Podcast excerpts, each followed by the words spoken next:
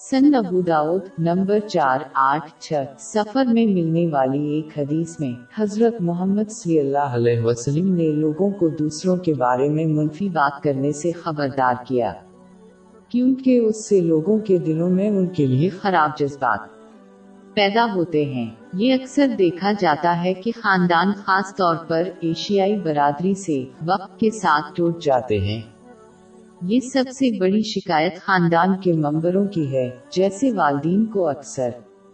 وہ حیران ہے کہ ان کے بچے الگ۔ کیوں ہو گئے ہیں؟ اگرچہ وہ کبھی مذہبوٹی سے اکٹھے تھے۔ کسی کے رشتہ دار کے بارے میں منفی بات کرنے کے بعد رشتہ دار ٹوٹ جاتے ہیں۔ یہ اکثر ایک رشتہ دار کرتا ہے۔ مثال کے طور پر ایک ماں اپنے دوسرے بچے سے اپنے بیٹے کے بارے میں منفی بات کرے گی۔ یہ دونوں رشتہ داروں کے درمیان دشمنی کا باعث بنتا ہے۔ اور وقت گزرنے کے ساتھ یہ بنتا ہے اور دونوں کے درمیان پھاڑ بناتا ہے۔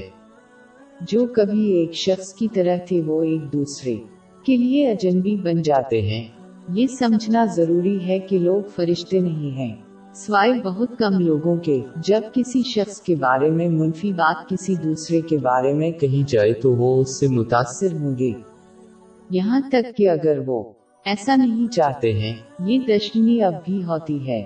یہاں تک کہ اگر لوگ رشتہ داروں کے درمیان مسائل پیدا کرنے کی خواہش نہیں رکھتے ہیں، کچھ اکثر عادت سے ہٹ کر اس طرح کام کرتے ہیں اور تعلقات خراب کرنے کی کوشش نہیں کر رہے ہیں۔ مثال کے طور پر والدین اکثر یہ عادت اپناتے ہیں۔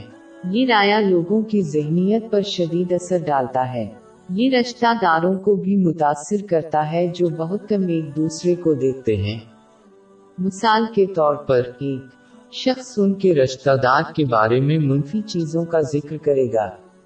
اگرچہ ان کا رشتہ دار ان جیسے ملک میں نہیں رہتا، یہ رایا ان کے دل میں دشمنی پیدا کرتا ہے اور وقت گزرنے کے ساتھ وہ اپنے دور کے رشتہ دار کو ناپسند کریں گے، اگرچہ وہ انہیں نہیں جانتے۔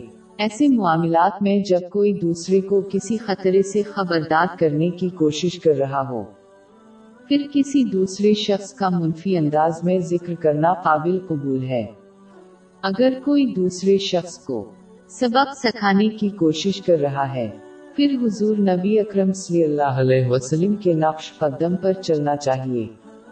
اور شخص کا نام لیے بغیر منفی چیز کا ذکر کریں۔ اس ذہنیت کی ایک مثال صحیح بخاری نمبر چھ، نو، سات، نو میں ملنے والی۔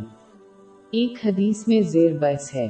نتیجہ اخذ کرنے کے لیے مسلمانوں کو اپنے رشتہ داروں یا دوسروں کے بارے میں نجی یا عوامی طور پر منفی بات کرنے سے پہلے گہرائی سے سوچنا چاہیے۔